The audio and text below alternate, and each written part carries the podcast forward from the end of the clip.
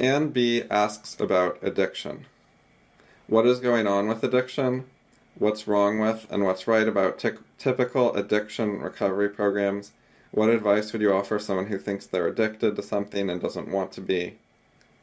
This is a general public kind of someone, not someone on this list.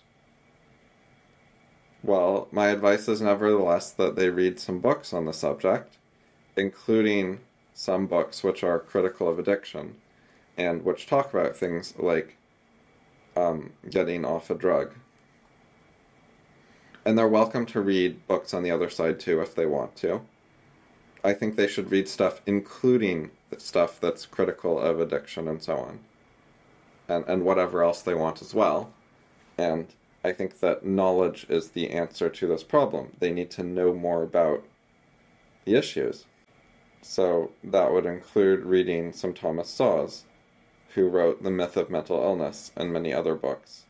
And depending on your specific issues, you can look for one of his like 35 books that uh, seems the most relevant. And there are other authors and things as well. There's a guy called Wayne Ramsay, I think. Yeah. So if you go to wayneramsay.com, then he has a drugs page where he talks about things like how antidepressants are brain disabling and that all psychiatric drugs in general disable normal bodily function, especially brain functioning. Like that's what they do. That isn't like an unwanted side effect. That's actually what they do. That's how they like quote cure people.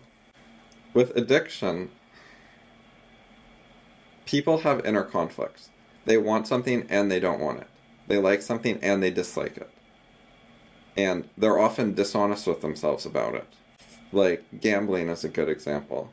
There's a lot of people who don't like their lives that much and they're kind of bored and they find gambling entertaining and they like it, but they think they should stop gambling and it's a waste of money and they have all kinds of problems because they don't have enough money.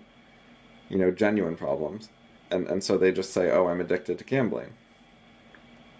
And and they're just confused about it. But it's it's not even like a drug addiction where there's even um, withdrawal symptoms to worry about.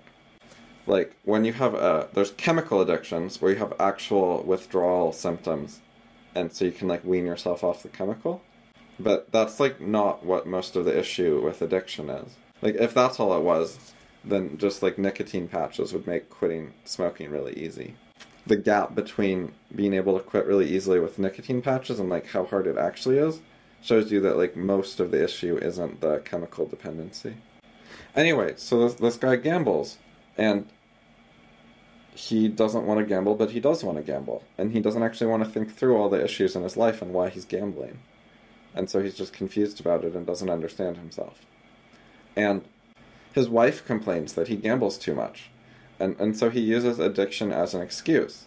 You know, she's always telling her to stop gambling, and the answer, "Well, I can't. I'm addicted," you know, is a ready-made excuse which helps absolve him of responsibility and claim that it is an illness rather than a moral decision that he is fully responsible for and that he just doesn't respect her opinion and and doesn't listen to her and neither of them wants to face the fact that she doesn't actually have persuasive arguments that she's thought through that would actually work for his life. She's not addressing things like that he is bored, that he doesn't like his job, that he doesn't like her that much, and so on, that his life is unfulfilling. Like, none of them want to actually talk about that.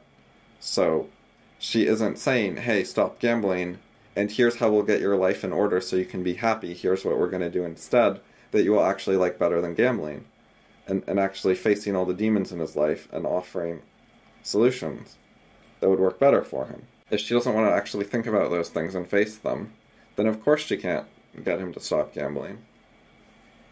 I mean, she can pressure him a lot, and sometimes it works. He might find that the ways she's being a bitch to him over the gambling are not worth it, and then he might quit. But you know, you're not going to get some good solutions without actually talking about your lives and what the fuck is going on there. But anyways, just read about it. Read read books about it that are from both sides of the aisle, you know? read Szasz, read Peter Breggin, read Wayne Ramsay. Uh, Szasz is S Z A S Z dot com, or you can put his name in, on Amazon and do a search.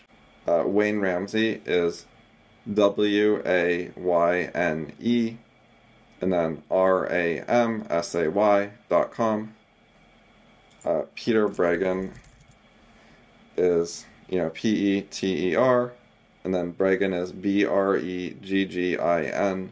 He has some books. He probably has a website you can Google. There, there's a few others, but like that's enough to get started, and could look for a bit more.